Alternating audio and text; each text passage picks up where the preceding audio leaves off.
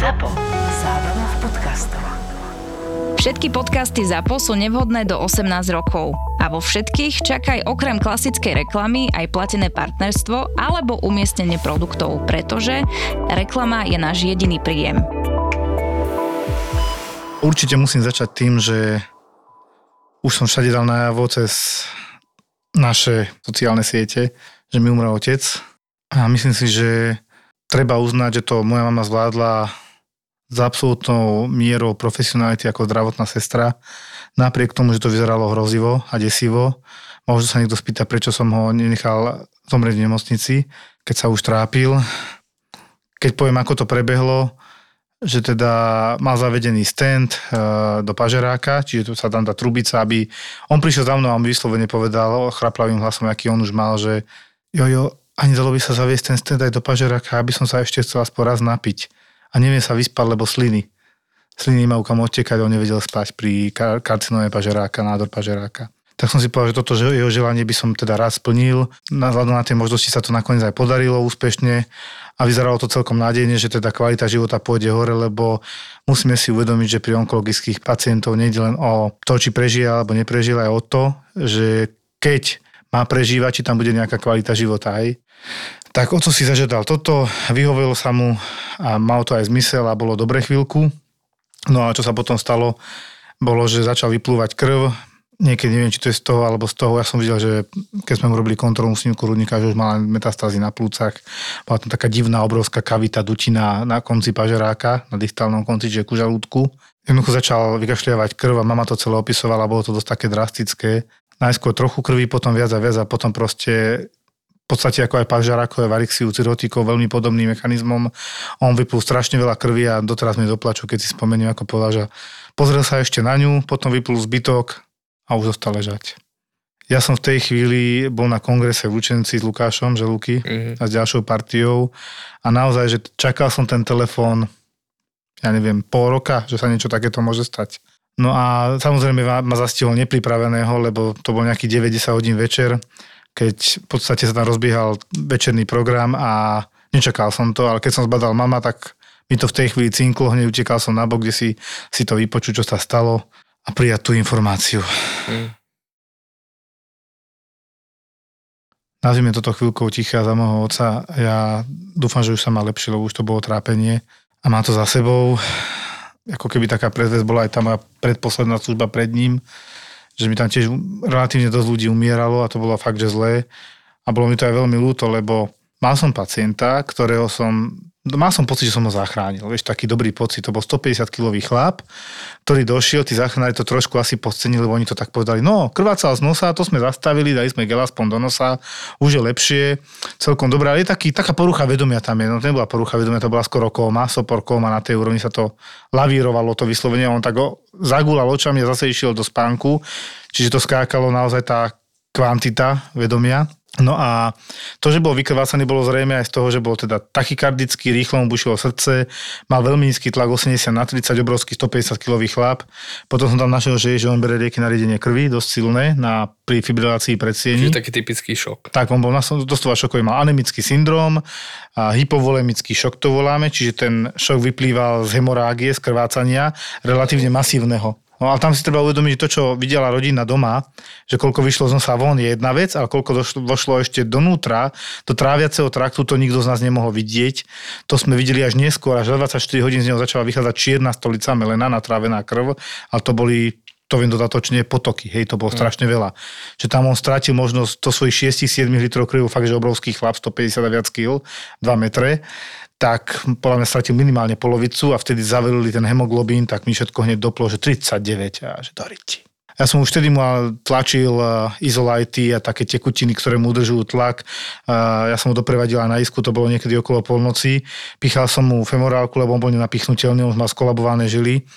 Potom hore znova, lebo sme potrebovali ešte odber na krížovú skúšku a na krvnú skupinu. Čiže toto všetko absolvoval. Dohodli sme sa pani doktorkou, ja som bol vynimočne na urgentnom príjme vtedy Proste Niečo sa muselo niekde stratiť, zanedbať, on tam má popísané, že pol roka, pravidelne, každý týždeň, dvakrát za týždeň mu vykrvácalo z nosa, objem som nevedela, tuto musel byť určite masívny objem, keď 39 hemoglobín, možno mal predtým okolo 100 tú anémiu, ale toto je minimálne 3-4 litre, ktoré mu podľa mňa vytiekli postupne za ten deň, keďže išiel rýchlo dole s vedomím. No ale do rána prežil, ja som si myslel, že to už dáme, ešte som doktorka, doktorka, on má ešte aj kardiálne zlyhanie, srdcovo je chorý, diabetik ťažký, tam toho bolo dosť, v pozadí nejaké pečeňové ochorenie, DIV-DG, ešte sme nevedeli z toho, čo to je. A podarilo sa, hej, dostal dve erimasy, nejaký furosemid, e, zaliečili sme ho a vyzeralo to nádej, nie, že držal sa ako tak. Hoci ten stav bol prognosticky stále závažný, lebo to je šupa pre to telo. Uh-huh. Hej, môže dostať infarkt typu 2, to je keď tam nie je priamo infarkt, že je upchatá úplne cieva na srdci, ale je tam nejaká stenóza, zúženie, ktorá ale pri napríklad anémii ťažkej, chudokrvnosti, spôsobí, že preto srdce je to tak málo živý na kyslíka, že to nestačí a dojde tam k nekroze a to je vlastne infarkt. Ale je typu 2, že keby nemal tam nejaké predtým poškodenie, tak ten infarkt reálne nedosiahne v tej chvíli, ale kvôli tomuto metabolickému problému, že tam chýbajú živiny a kyslík, tak toto srdce tá časť nedá, kde je to zúženie a to už voláme infarkt typu 2, že aj to je jedno z tých rizik, ktoré ten pacient má. No a prešlo pár dní, ja som slúžil už teda normálne na iske, som si ho tam ešte našiel a hovorím, no ty kokšo, ten tu ešte je, že bojuje, ale tá porucha vedomia tam pretrvávala. Potom sa tam zistilo ešte, že má poškodenú pečeň, že má strašne vysoký amoniak. To je to, čo sa normálne nedá len tak vyšetriť vyšetriť až nemocnici podľa mňa, že vyšetrujeme z Určite, áno. acidobazickej. No, a tento amoniak nám hovorí o tom, a, že môže byť tzv. encefalopatia alebo pečeňové zlyhanie. Hepatálna encefalopatia. Tak, hepatálna encefalopatia. No a sú 4 stupne, on mal 3 lomeno 4 na hrane, čo prehlbovalo poruchu vedomia, on mal 120 amoniak, to je veľa. Pú. Hej, normálne do nejakých 30-40. Flapping tremor? No on bol bezvedomý, takže toto sme veľmi nevideli, on bol nepričetný úplne. Keď náhodou niečo mumlal, tak bol nepričetný, alebo bol teda taký soporózny až komatózny. A ešte tam okrem toho mám pocit, ak si dobre pamätám, rozvrat vnútorného prostredia, aby toho nebolo málo a zlyhanie obličiek. Tak lebo ja častokrát vidím takých, no poviem to tak sprosto alkáčov, ktorí už dojdú s roztrasenými rukami a to je to, čo, prečo vlastne berieme aj ten amoniak, že vidíme, že trase sa ruka ako plutvička a to je vlastne ano.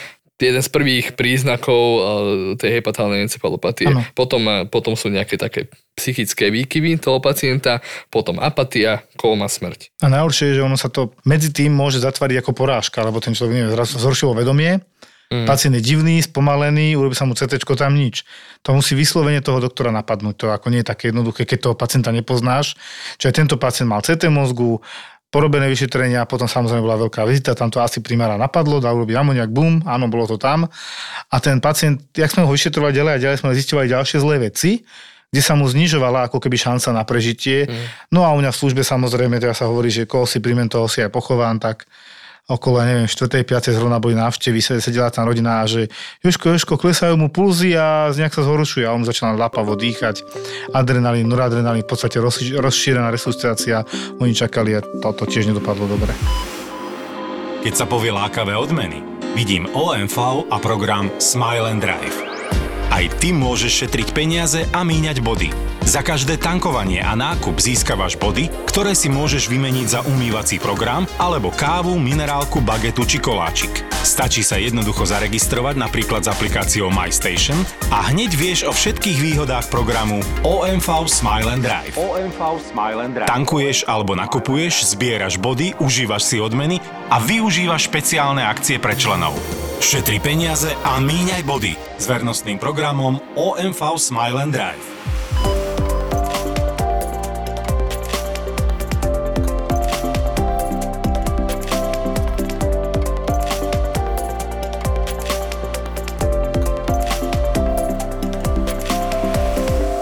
Ty si hovoril, že, lebo som nebol týždeň poriadne v robote, keďže som tata pochovával, ale že si zažila niečo také poloúsmevné, keď tak poviem, že keď skončil pacientovi umývadlo v zadku? Vieš čo, tak že ti poviem, že štvrtok som mal asi najlepšiu službu v mojom živote. Že pacientov nebolo veľa, nie že veľa, bolo ich veľa, ako na urgente vždy máš toho veľa. Ale tentokrát chodili také normálne veci a Nikto ma nenasral, keď to poviem tak prosto. Hej. A, a dokonca sme sa aj zasmiali, že presne mal som pacienta, ktorý doma montoval umývadlo a keď už bolo namontované, tak zadkom na neho nacúval, to sa zlomilo do takého oštepu, mi to ukazoval. Oštepu. No, no proste prestal si umývadlo zlomené na polovicu a akurát tým pichlavým mu to behlo do zadku. Takú a, šípku mu to urobilo, a, hej? ale to je všetko, jemu to tam behlo dvakrát a to už fakt neviem, že prečo. On sa asi odsunul a znovu sa nasunul, alebo čo. Dve diery obrovské, hlboké, krvácajúce, no ja som To mal... bolo také ostré. To bolo strašne ostré. To bolo naozaj ako nejaký, nejaký, nejaký mamutí ten kôl, alebo čo. tak Akože to keď, vyzeralo. keď urobil človek v dobe kamennej ten prvý klín, tak na ten, na ten štýl. Niečo na ten štýl. No a to, to bolo hrozné. Proste v celom, celej gluteálnej oblasti mal zakrvácenie aj do svalu, že obrovskú modrinu okolo. Čiže jemu to prederavilo svalovú časť zadnice, Áno. hej? To bol 50 kilový, 180 cm muž, taký dosť akože chudý. Ja som mu tam e, sa tam šťúral, že či náhodou tam videl kúsok nejakého porcelánu.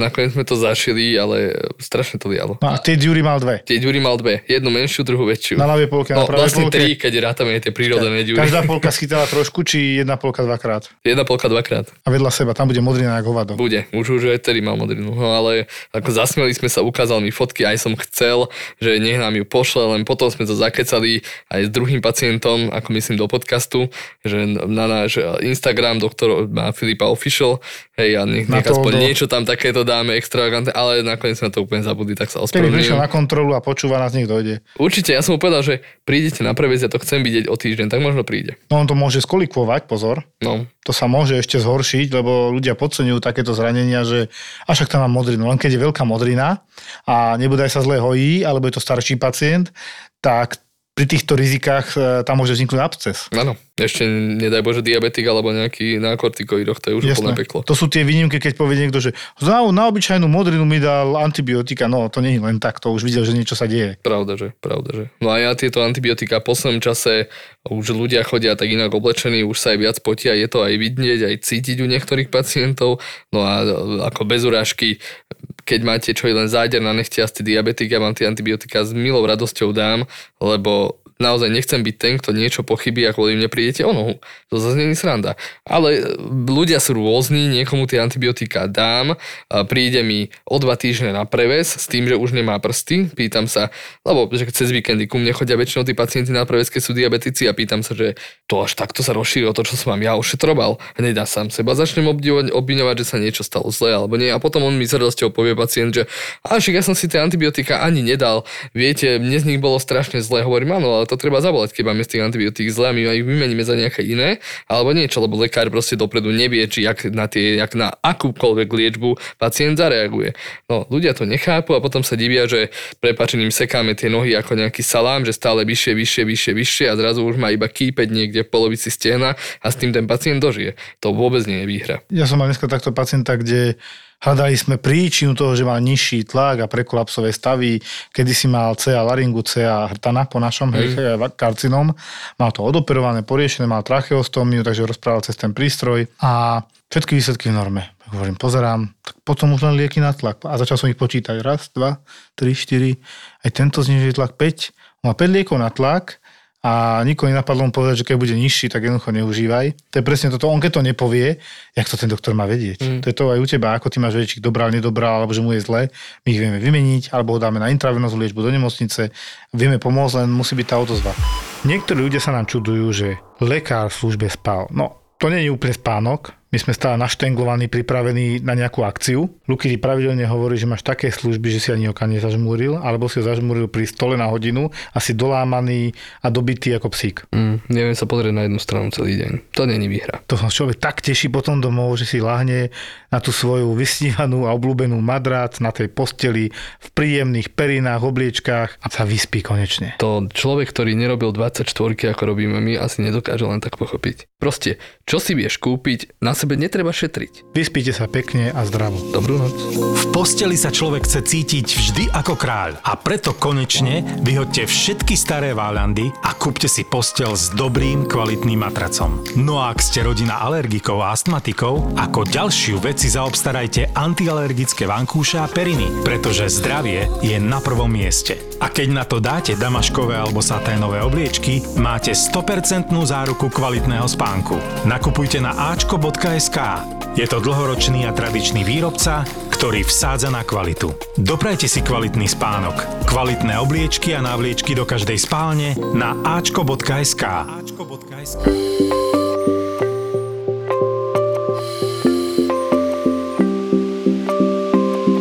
Dobre, že hovoríš o tej compliantnosti pacientov, o tej spolupráci, alebo teraz sa no, po novom používa to, pán docent Demeš ma naučil, že adherencia k liečbe. Prilnutie k liečbe. No, prilnutie, to je proste, keď budete počuť, že nízko adherujete, tak nízko prilnievate k liečbe, čiže jednoducho sa nelepíte tak, ako by sme chceli, ako lepidlo na tú liečbu, ale práve naopak. Tam je ten iný názov, že špekulanti. To je ten názov. No a ja som mal takého v službe, ktorý, teda ako síce prežil mi do rána, ale vedel som, že to je nereálne, aby to prežil úplne. Bol pacient, cca 60 ročný, ktorý si povedal, že on prestane chodiť na dialýzu, lebo my z toho všetci len zarábame tuto, to sú také tie konšpirácie, a teda začal podpisovať negatívny revers tej saniky, ktorá po neho príde, dobrý deň, idete na dialýzu a on, nie, nie, ja nikam dneska nejdem. A prečo tak? Ja som sa tak rozhodol, on to podpíše, on zostáva doma. Toto robil niekoľko týždňov až mesiacov, až sa ocitol v nemocnici s tým ale, že už tie výsledky boli katastrofálne, tam že 1500 kreatinín, 60 urea, to sú proste tak vysoké výsledky močových parametrov, že celé zlé. Samozrejme už bol v poruche vedomia, kde už o tom veľmi nerozhodoval, ale karma s prepáčením už mal tak nízky tlak, že sme ho nevedeli zdializovať. Takže on nám tam prišiel de facto umrieť a rodina došla, čo s ním, už s ním nič tu už zázraky neurobíme, lebo bez tlaku ho nevieme zdializovať. Na noradrenalín reagoval veľmi zle, išiel hneď do prudkej tachykardie, hoci čo sme mu dali, proste nešlo to.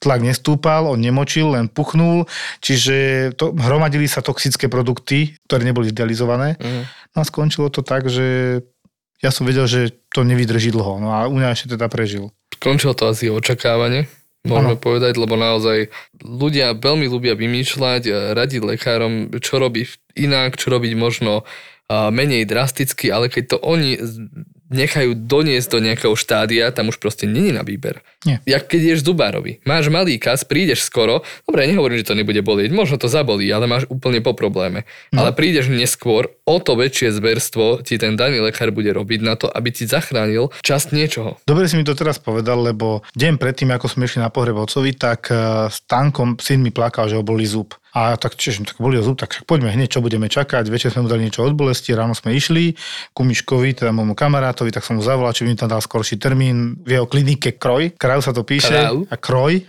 ako kroj, keď máš, ne? Tak mi ho tam zobral, jeho manželka, ktorá sa venuje deťom, tak mi ho teda pozrela, tiež prekvapene pozrela, že tam je hnis. A to začal som tak rozmýšľať, preto mi hovoril, že mu to je do ucha, a že do keľu jeden, dva dní bolesť, ale vieš, to dieťa ti možno nepovie, že ho to pobolieva trochu už týždeň, mm. ale teraz už fakt, že neviem zaspať, daj mi niečo od bolesti táto. A je to prvýkrát, čo ho začal boleť zub, tak aj si vstúpil do svedomia, že sladké už menej a tak.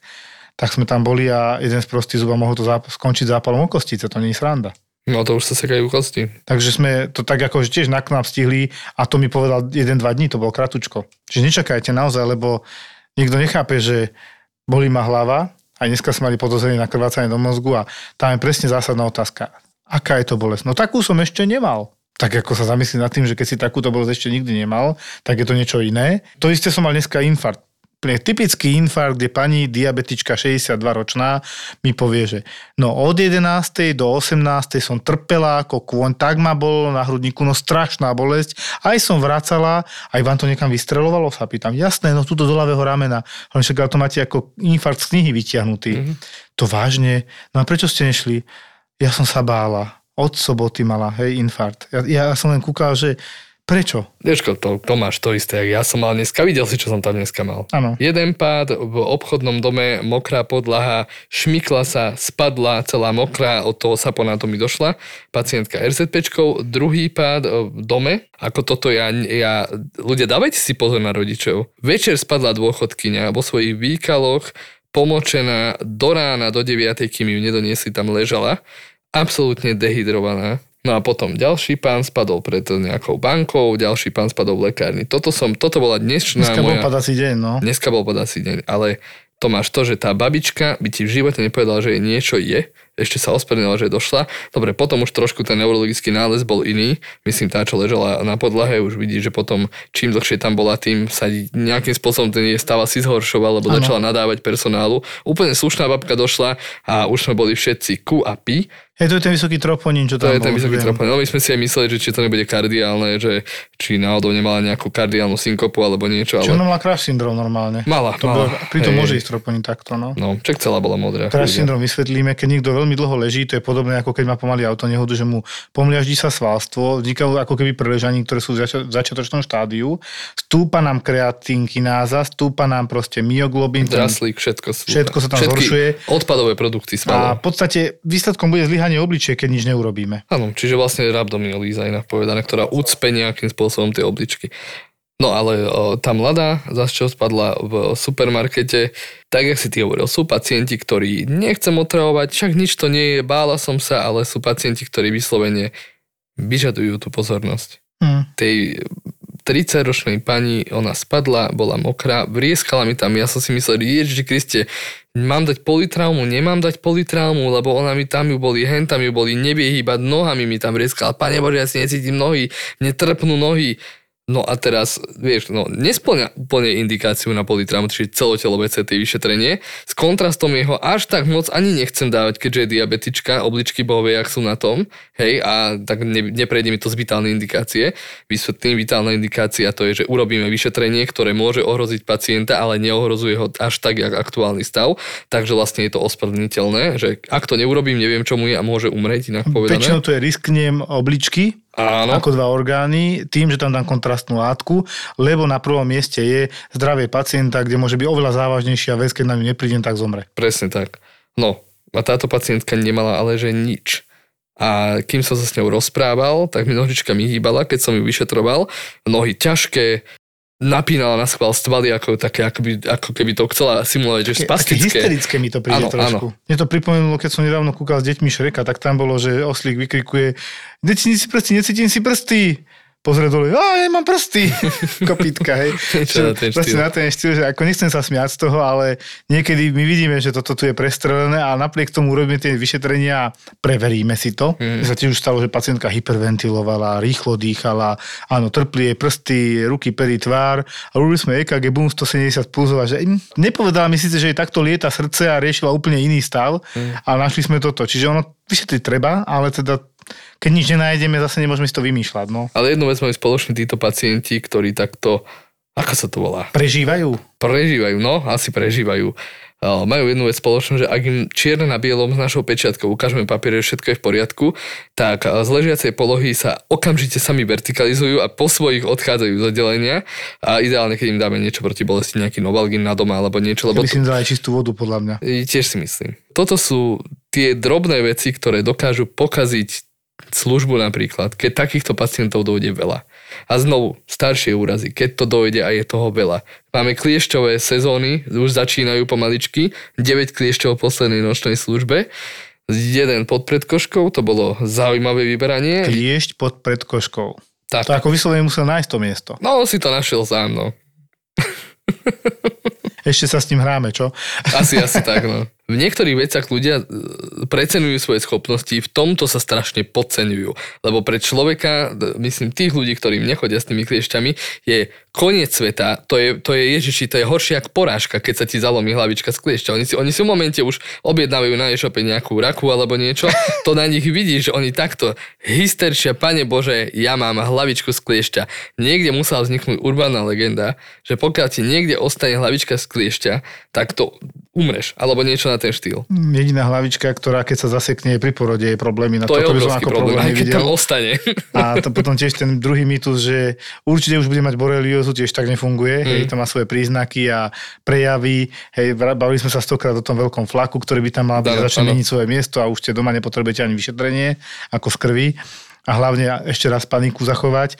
Zistiť, či máte boreliózu, na to treba počkať niekoľko týždňov. Väčšinou sa píše serológiu. 11, hej. tak. To nemá zmysel hneď vyšetriť, lebo kým budete mať protilátky, tak vlastne zistíte iba, že je negatívne a zbytočne sa možno upokojíte. Áno, a ďalší taký fakt, to, že vás uštipne kliešť a vás bolia svaly ten prvý deň, čo vás uštipol kliešť, neznamená, že je to tá borelióza. Aj keď borelióza sa prejavuje bolestiami svalov, ale väčšinou tie bolesti svalov máte preto, lebo ste boli na korčuliach a vtedy sa vám uh, máte svalovku proste inak povedané. No, tak rýchlo to nefunguje To nie. hej. Aj encefalitídu. Mal som mladého 18-ročného chlapca, ktorý prišiel s tým, že je uh, vygrcaný z podoby, asi to môžem tak povedať.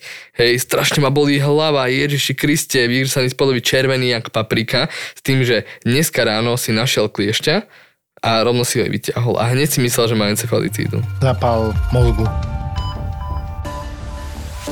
Luky v lete, keď som býval ešte v byte a býval tam 29 stupňov, ja som myslel, že tam umrem. Nevedel som sa vyspať. Dopotený, 10 krát do vane, naspäť, katastrofa. Potom som si kúpil dom. Tam aj pivnica, paráda, tam 19 stupňov, furt akurát. Nechcelo sa mi tam moc spávať v tej pivnici, tak som sa rozhodol, že na poschode kúpim klimatizáciu, nech mi to trochu vychladí, tam je vždy teplo a paráda, vyspatý. Ja si teraz idem kúpovať dom, konečne, vlastný. A vidíš, toto bola jedna z prvých otázok, na čo som sa pýtal. Mám čiernu strechu, neviem si ani predstaviť, aké tam bude v lete teplo. Prvé, je tam klíma, bude tam klíma. A predstav si, je. Takže asi sa nemusím bať toho, že sa nevyspím, ako si sa nevyspal ty. Klimatizáciu môžem každému len odporučiť. Široká ponuka klimatizácií len za 1 euro denne. Klimatizácie od ZSE teraz aj s benefitom elektrina pre klímu na rok zadarmo.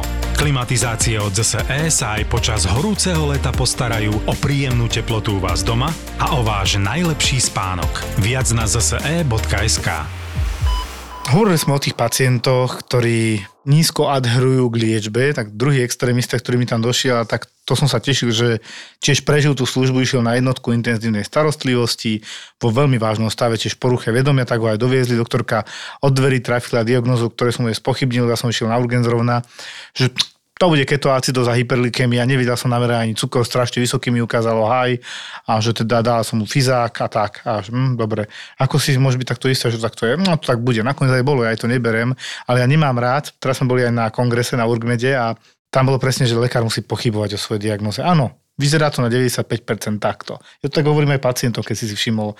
Na 99% toto máte infarkt napríklad.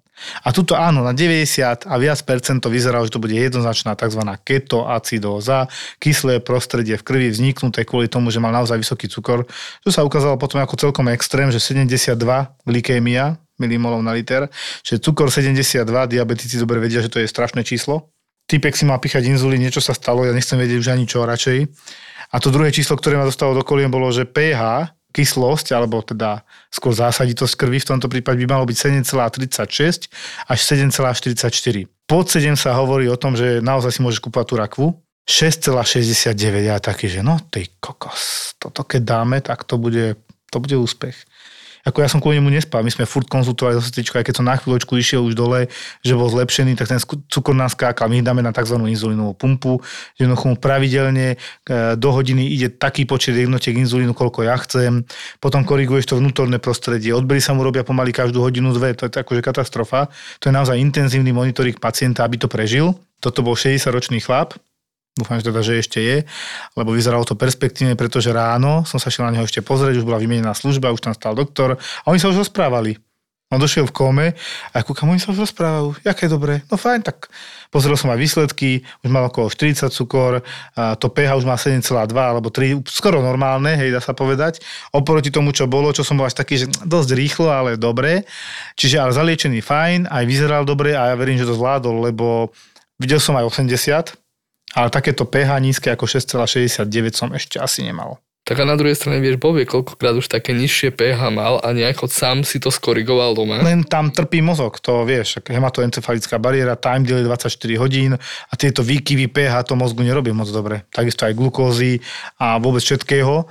Na, preto sa tak hovorí, že nesmieš nič prúdko znižovať, zvyšovať, čo sa týka vnútorného prostredia v krvi, lebo ten mozog to schytá. Porucha by sa mala tak rýchlo korigovať, ako vznikla. Tak, no ideálne aj pomalšie radšej No, ako no. rýchlo.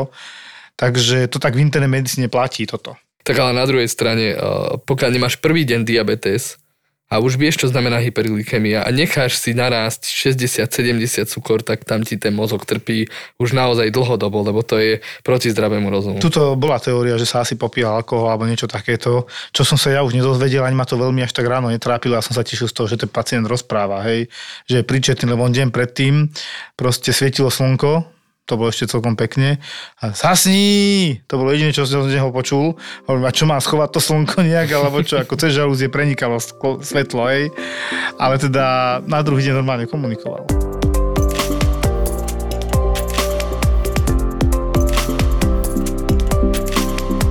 Niekedy sú tí ľudia až záľudní, ak nám skreslene odpovedajú na otázky. Ty si vravil, že mal Ibalginového kráľa? Ono to začalo tak nevinne, že pacient došiel ku mne s tým, že ho boli brucho. Tak, RZPčka, záchranári mi ho doniesli skôr, takže Luky, máme pre teba disekciu brušnej aorty. Hovorím, no super, to ako o 11. večer, čo viac si prijať disekcia, aj objednávať.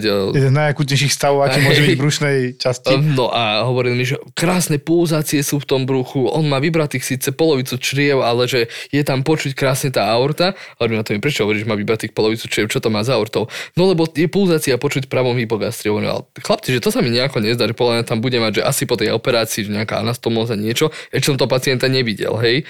Potom som im prebral toho pacienta, zatlačili mi ho na vozíčku dnu.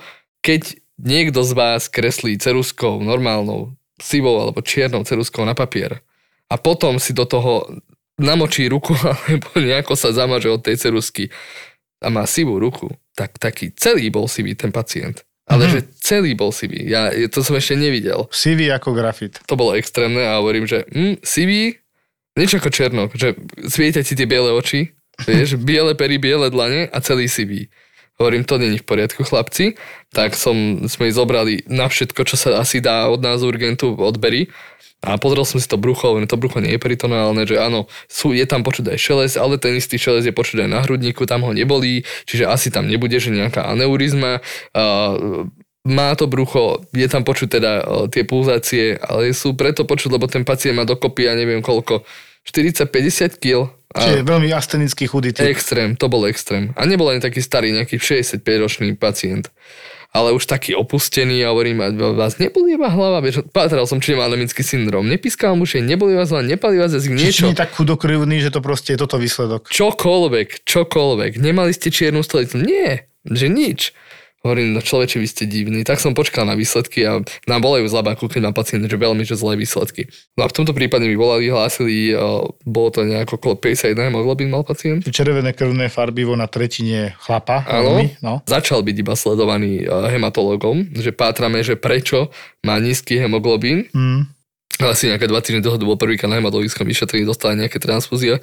Ale uh, mysleli sme, že krváca niekde, ja som si ho vyšetril aj cez konečník, tam nič, ale že absolútne nič, ani To stolica. zopakujem, že prečo ich tak trápime na tom, u toho chirurga, že cez konečník vyšetriť. Z jakej farby? A čo? Tak, tak, tak. Tá stolica farby? nám veľa povie. Či tam vôbec nejaká je, to je jedna vec. Zadok sebe skrýva veľa tajomstiev, tak to to poviem. Keď je čierna stolica, krvácate väčšinou niekde z hora, nejaký vredík, čokoľvek, tá krv sa natráví. Je to prúser, lebo to, je, to sa nezdá, ale to je naozaj veľa krvi. V prípade, že vás konečník bolí a pichneme tam prst, môžete tam mať absces, môžete tam mať fisúru, môžete tam mať niečo, tumor, hocičo. V prípade, že my tam cítime nejakú rezistenciu, čo tam môžeš mať? Tumor, môžeš mať nejaký štúpel z zapchatej stolice, ktorý vieme potom úspešne vybrať a vlastne vám Niekedy uľavíme. ty vyšetríš a už sa už Hej. áno. Alebo tam čo môžu byť? Hemoroidy tam môžu byť, kľudne tam môže byť kliešť, lebo aj také už bolo. Áno. Môže tam byť bradavica ako súčasť nejakého pohľavného ochorenia. Môže Áno. tam byť čerstvá krv, čo je asi tiež jeden z takých najakutnejších stavov. De facto môže tam byť veľmi veľa vecí a veľmi veľa zlých vecí. Preto, keď vám poviem, že naozaj vás chcem vyšetriť, ani mne to nie je príjemné, Kriste, pane. Mne to naozaj nie je príjemné. Aj si vždy pri tom robím srandu s pacientov, že pichnem tam prst a poviem si, no milujem svoju robotu alebo niečo, aby som to trošku uvoľnil tú atmosféru. Ale, ale naozaj, že veľakrát, to, veľakrát je toto to vyšetrenie, ktoré rozhodne o tom, či idete na isku, alebo na normálne oddelenie, alebo domov. Ja ti do toho skočím, že to je tak nepríjemné vyšetrenie aj pre toho lekára. Ja, ja som mal kolegyňu na Antolskej, Mm. to neznášala robiť. Ona vždy za mňou prišla, Joško, neurobiš to vyšetrenie ty, ja to fakt ne, ja nemusím, to proste mi to nech- nechutné, nepríjemné. Hovorím, bože, no dobre, tak poď. Tak som vzdelal pacienta, vyšetrilo, napísal som nález, krátku tu, som sa potom aj podpísal, hej. a hovorí sa, že život je celkom vtipný, tak hádaj, čo je z nej dnes. Gastroenterologička. Áno. akože to je fakt paradox. Takže vieš, zapojedaného chleba sa najviac naješ, to ja Mm. hovorím všade. Prepač, pokračuj. Takže z konečníku sa toho veľa dozvieš. Dôležité je pre toho najmä mladého lekára, ako som aj ja, učiť sa e, štýlom pokus omyl. Napríklad, keď pacient hovorí, že má hnačku a ideme ho vyšetriť cez konečník, tak aspoň predpokladať tú trajektóriu, kade to potom pôjde. Lebo do nočnej služby si niesť dvoje nových nohavíc, to nie je výhra. A aj takéto sa už stalo. Tebe? E, mne nie, bol som svetkom toho, ako sa to stalo inému lekárovi. Chvála Bohu, si sa klopem, áno. Poučený, poučeniu porozumel. No a uh, vrátim sa k tomu pánovi, ktorého som mal, no tak ten pán mal 50 hemoglobín, cez konečník nič nemal, no tak je taký úzus, že v prípade, že nevieme, odkiaľ ten pacient leje, ale pravdepodobne leje, tak uh, riešil internista. Lenže internista, to bolo, jak ja som mal dobrú službu vo štvrtok, tak internista mal zlú službu, lebo by ste tam na tej ambulácii mali si 14 lenitiek, že zároveň z večer došli, že bum. Milujem A to také. bolo, že infarkt, infarkt, edem plus, ťažký zápal plus, na isku sa len tak príjmalo. No a internista, ja som teda dozeral na toho svojho pacienta, bol na mojej observačke a on si tam tak pospinkával. Videl som, že je nejaký asimilovaný asi na to, na, na ten hemoglobín a hovorím, že sestričke, vieš čo, pre istotu po hodinke, pre istotu mu dáme urobiť kontrolný hemoglobín, čo je a dáme mu niečo, proste nejakú tú, jak si ty hovoril na začiatku, volumu expanzívnu terapiu, že nejaké infúzky, aby sme zvýšili ten objem, kým nebude môcť ísť na príjem. Čase, keď už sa dostal k internistovi, čo nebolo dlho, to bolo naozaj, že max hodina, mal už 40 hemoglobín, čiže aj v tom čase lial. Neviem doteraz, že kde a prečo nemal zmelenú alebo enteroreagiu, čiže čerstvu krv bolo natravenú krv stolici. No a, bol tam teda internista, ktorého máme úplne, že všetci úprimne radi, lebo on má rýchlo diagnostiku a je... Takže Maťo tu bol, povedzme rovno. A tak Maťo, áno. Akože skúsený a s prepačením neserá sa s tými pacientami, on, on má v hlave teóriu, on si za ňou ide a väčšinou je správna. A hneď, ja som dobrá anamnézu, pacient hovoril, že na nič sa nelieči. A Maťo hneď začal, že na nič sa neliečite? Nie. A ani hlava vás nepodieva? Nie. No, občas áno. No a občas, čo si dávate občas? Tak beriem Ibalgin. Ibalgina koľkokrát do týždňa? No, tak skoro každý deň. Skoro každý deň. A koľko Ibalginov zjete za týždeň? No, tak jeden. A Maťo sa na ňu tak pozerá, že jeden Ibalgin, že to čo si ho delíte na 7 dní, alebo čo? Jakže jeden? No viete, jednu krabičku. Mm, No, oh je. asi to vysvetlíme, ale to asi aj veľa ľudí vie, že v prípade, že jete takéto NSA, čiže nesteroidná antiflogistika, uh, lieky proti bolesti inak povedané ibuprofen, novalgín, keton, niečo takéto, no tak uh, tom prípade máte hypoperfúziu žalúdočnej sliznice, následkom čoho dokáže vzniknúť žalúdočný pred. Áno. Ten pomaličky buď leje, alebo v horšom prípade praskne a to je, to je v každom prípade život ohrozujúci A stav. paradoxne neboli prečo? Lebo máte sebe lieky od bolesti. Presne tak. Skrytý zabijak. Zase to nemôžem povedať tak, že tie lieky sú zlé. Uh, sú zlé. Všetko zlé je v tom, že je toho veľa a naraz. Čiže striedmo s nejakou ochranou toho žalúdka máme na to lieky, hej, PPI a inhibitory protonovej pumpy po slovensky, to znamená, asi nič moc po slovensky, to znamená, znižujú kyslosť toho žalúdka, trošku dávajú dokopy tú sliznicu a výsledkom je, že vám ten vred menej pravdepodobne vznikne, hej, o tom toto je. Takže nemôžeme teraz hádzať tie NSAIDčka do jedného vreca, že zlé lieky a už nikdy neužívať.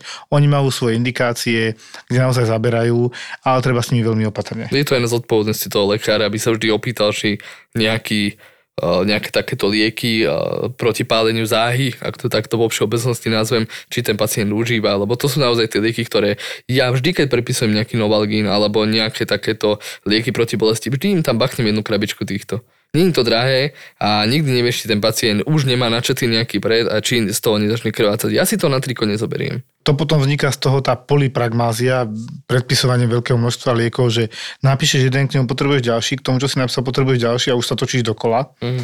Hej, to máš ako kortikoidy. Pacient má nejaké autoimunitné ochorenie, napíšeš mu kortikoidy. Aha, dal som mu kortikoidy, automaticky musí napísať nejaké PPI, hej, inhibitory protonovej pumpy na to, aby som ochránil sliznicu žalúdka, lebo kortikoidy zvyšujú krvácavé stavy, zlé hojenie rán, hú, pruser. Hej, väčšinou, keď máš autoimunitné ochorenie, už tam máš nejaké NSAIDčko, hej, nejaký diklofenak akéhokoľvek typu alebo niečo podobné. Do toho spôsobuje hyperglykemiu. Áno, kortikoid zase spôsobuje hyperglykemiu, už riešiš, či nemá umelo zvýšený cukor a zrazu máš 5 liekov, hej, ako bum, bum, bum a máš to tam. Takže to nie je, že my si to vymýšľame a my vám chceme čo najlepšie, dá sa povedať. Luky 27 stupňov. Fú, no už pomaly to máme leto. Slováci zvyknú chodiť ku tomu svojmu slovenskému moru v vodovkách. Tak ale komu sa nechce ísť k moru, tak sa môže osviežiť nejak inak, nie? Ja zvyknem už mať doma aj bazén. Perfektne. K tomu sa čo najviac hodí? Hmm, pivečko? Osvieženie, presne tak. A ideálne bez alkoholu, aby si mohol šoférovať, vieš. Hmm, Keď sa povie osvieženie, vidím Radler. Vidím Radler. A keď vidím Radler, predstavím si Radler Zlatý bažant. Zlatý bažant. Okrem klasických si dajte aj Zlatý bažant Radler 00 bez pridaného cukru, teraz s novými príchuťami mango a melón. Bez alkoholu, bez konzervantov, bez umelých farbív, bez gluténu a najmä bez pridaného cukru. Spojenie piva a ovocnej šťavy. To je ideálny spoločník do horúcich letných dní. Nový Zlatý bažant Radler 00 Mango a Zlatý bažant Radler 00 Melón bez pridaného cukru. To je chuť leta a skvelých zážitkov.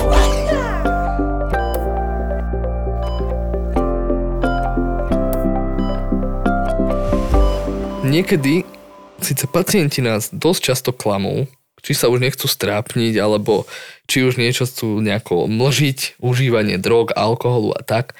Aj samotné telo dokáže uh, oklamať toho doktora, pretože som mal mimoriadne zaujímavú pacientku, ktorú som preberal z nočnej služby uh, s tým, že to je obličková kolika. Doktor, ktorý bol predo mnou, ju kompletne napísal, pozrel som sa na pacientku, vidím, tečie infúzka, ktorá jej pomohla, úplná Amerika. Je to kolika. Bolesť v lumbálnej oblasti blabo s propagáciou do ingvíny, čiže do slabín. Driekovej, áno, s propagáciou do slabín. Hej, pri močení pociťuje taký nejaký diskomfort, ako keby jej tam nejaký oheň išiel po ľavom boku. Hovorím, to je kolika jak Brno. Akože čo tam viac riešiť? Dokonca som jej dal spazmologickú terapiu ako infúzku, pomohlo. Neviem, či to každý robí, ja vždy, keď je nejaká takáto kolika, ja sa veľmi bojím, že pošlem po domov pacienta s nejakou časovanou bombou, v tomto prípade, keď je teda renálna kolika, čiže obličková kolika, keď máte kameň zaseknutý niekde v obličke, nemusí to byť ani kameň, to môže byť prakticky z čohokoľvek aj z henisu, ale proste zastavený odtok moču z obličky, oblička trpí, napučí sa, bolí, pokiaľ máme niečo takéto, ja sa strašne bojím, že tá oblička už je napúčaná, čiže nejaká opuchnutá hydrops mm-hmm. obličky alebo proste niečo. Ja pre istotu okrem normálneho rentgenu, kde hľadám kamienky a okrem labákov a zoberania moču dávam robiť aj sono. Mal som obrovské šťastie, že naša pani primárka bola vtedy na sone. Že ona sa naozaj nezameriava iba na tie obličky, ale pozrie všetko, čo kam len dovidí. A v tomto prípade som mal pacientku, ktorá mala výborné výsledky, v moči nemala ani kvapku krvi, ale mala 120 hemoglobín, čo ona tvrdila, že ona zvykávala byť k riziku do krvná. Čiže trošku znížené červené krvné, ale Veľmi trošku. trošku. Pacientke sa robilo sono, iba takže. Si mal tušáka, normálne to priznať. To sa- Ja, a to nie je tak tu však, volá. ja len pre istotu, ja som taký trochu alibista v tomto, ja sa veľmi bojím týchto urologických vecí, lebo z toho môže mať akutné brucho raz, dva. A pacientka mala naozaj, že 7x14 x 5 hematóm pri obličke zasahujúci niekde medzi svalstvo až k rebrám. On tam zakrvácal. Ona zakrvácala a sakra z čoho? Nebola dementná, na všetko si pamätala. Staršia pani? Staršia pani, staršia, 69, 8, tak. Chápem. Nemala úraz, na všetko si pamätala, dementná nebola, nebrala na riedenie krvi, z čoho sakra ona zakrvácala. Ten ultrazvuk je strašne subjektívne vyšetrenie, teda ne, ne, nedá sa až tak dobre objektivizovať, lebo je neopakovateľné. No lebo je to v nejakom čase a Áno. vyšetrené niekým konkrétnym, no. A ona tým, že tam mala teda ten hematóm, nedalo sa s to 100% istotou povedať, že či je starý alebo nový, ale tak pani primárka mi skôr povedala, že vyzerá to tak, že ten hematóm bude asi skôr starý, lebo jej sa nezdá, že by sa jej to tam nejako rozlievalo a neviem, nejaké kritéria oni na to majú, to už ja nie som radiolog, ani sonografista, No ale uh, hovorila, že bolo by dobre, ona mi tak povie do telefónu, si to asi ani nenapíše do tých papierov, že bolo by dobre, kebyže dáme urobiť nejaké sono. Pán doktora, neurobíme CT. Tak sme urobili CT. Ona sama sebe vlastne urobí robotu, Áno. lebo to chce dodiagnostikovať. Pre dobro toho pacienta, to je úplne krásne, že ju to fakt takto baví. No a v tomto prípade uh, sme robili to CT a ona mu už celá natešená bola, pán doktor, nebolo to tam vidno, ale ona tam leje. A naozaj, uh, oproti tomu, čo ona popísala na Sone, už to bolo o polovicu väčšie ten hematóm. Že ona videla rozdiel. Ona už videla rozdiel, ale ešte predtým, jak som mal ja popis toho CT, ja som si dal urobiť kontrolný hemoglobín, čo by ma asi nenapadlo bez teba, lebo ty si mi to hovoril, že daj mu kontrolný hemoglobín. To sú také veci, čo dávajú logiku úplnú, ale Nikde ty to v tom nie zhone na to nejako nepomyslíš, ale dal som mu robiť, naozaj bol o 15 nižší ten hemoglobín, ona diala. A teraz je zakrvácaná niekde vedľa obličky, to je urologické, Mm. je zakrvácaná zároveň obličky sú niekde vzadu brušnej dutine. Čiže čiže- retroperitoneálne. retroperitoneálne, aj chirurgické by to mohlo byť. A zároveň mi to presahuje medzi rebra a do svalových skupín, takže je traumatologické. Takže ja som si urobil telefónik, takú hru, že všetky oddelenia chirurgických odborov som obvolal, že kto si ju zoberie, lebo tá pacientka sa mi tam už medzičasom začala zhoršovať, ale nakoniec uh, mi to zobral chirurg službu konajúci a testovaný, ktorý povedal, že jasné, že ja si to zoberiem. A myslím si, že tá pacientka sa má dobre. Povedal som teraz, že má výsledky a už má konečne vyšší aj hemoglobín. Takže... Sledovali ju, či operovali? Nemyslím, že by sa pustili do operácie, lebo tam je presne ten princíp, že kým to tečie do brucha, tak tá krv ti zvýši vlastne tlak. tamponuje si to tam, samo. Áno, tamponádu si urobí samo seba. A Boh vie, odkiaľ to krvácalo. My sme potom aj e, s Mírkou, ktorá tu tiež bola, e, z internej ambulancie naša urgentiačka, sme aj tak rozoberali, že pani Bodeš, čo to môže byť? My sme pozerali to Musel tam byť CT. úraz niekde, niekedy. Waterhausenov, Friedrichsenov syndrom do nadobličky, alebo To že by by, na to vyzerala. ona krvácala, nemala príznaky šoku. Ona práve, že mala tachykardiu, také úplne opačné príznaky mala, ale nebola hypotenza, ale mala hypertenziu, mala 180 tlak. Možno aj tam je neprdla nejaká cieva, to sa už nedozvieme. Áno, však on zase, pokiaľ ten kardiovaskulárny systém bojuje cez tú parakrinnú e, komunikáciu, dá sa povedať, že proste tie bunky tam nie sú len tak, tak oni si zvýšia tlak, puls, kým sa dá. Mhm. Už potom, keď to zlyháva, tak už je nízky tlak a už je len tachykardia, alebo to srdce valí a snaží sa niečo urobiť s, tým, s tou situáciou. No klobúk dole ruky, takéto si už mal. Ja som mal tiež takto viackrát, čo som zachytil také skryté krvácanie a nie je to ľahké, na to musíš len myslieť. To už sa nedalo proste, ani, ja som sa nepýtal nikoho, tak som, som to rovno kúpil. Ja si to pamätám, to bola japonská mutácia Áno, áno. Expedia, kupoval si to v jenoch. Dobre hej, si hej, pamätám. V- cez Google Translate. No, ako to sa dalo, keď si dal toho svetého paprika, Vian... eh, paprika. svetého Patrika. Títo chalani sú špecialisti na to, ako precestovať svet za čo najmenej peňazí. Si myslíš, že ideš na francúzsku rivieru, ale kúpiš si letenku do Níšu. To ešte dopadneš dobre potom.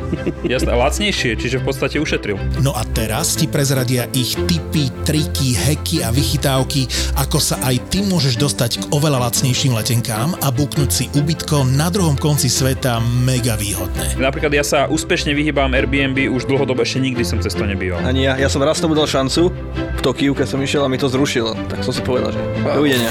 Víkend v Hongkongu, Vianoce na Filipínach, možno sleduješ Tour de Svet alebo cestuj za menej na Instagrame alebo Facebooku. Odteraz môžeš chalanov aj počúvať. Mexiko všeobecne sú verejné pláže, takže môžeš ísť hoci kam. Ako v Chorvátsku, v našom obľúbenom. Ja som v Chorvátsku napríklad nikdy ešte nebol. Tak to je veľká hamba.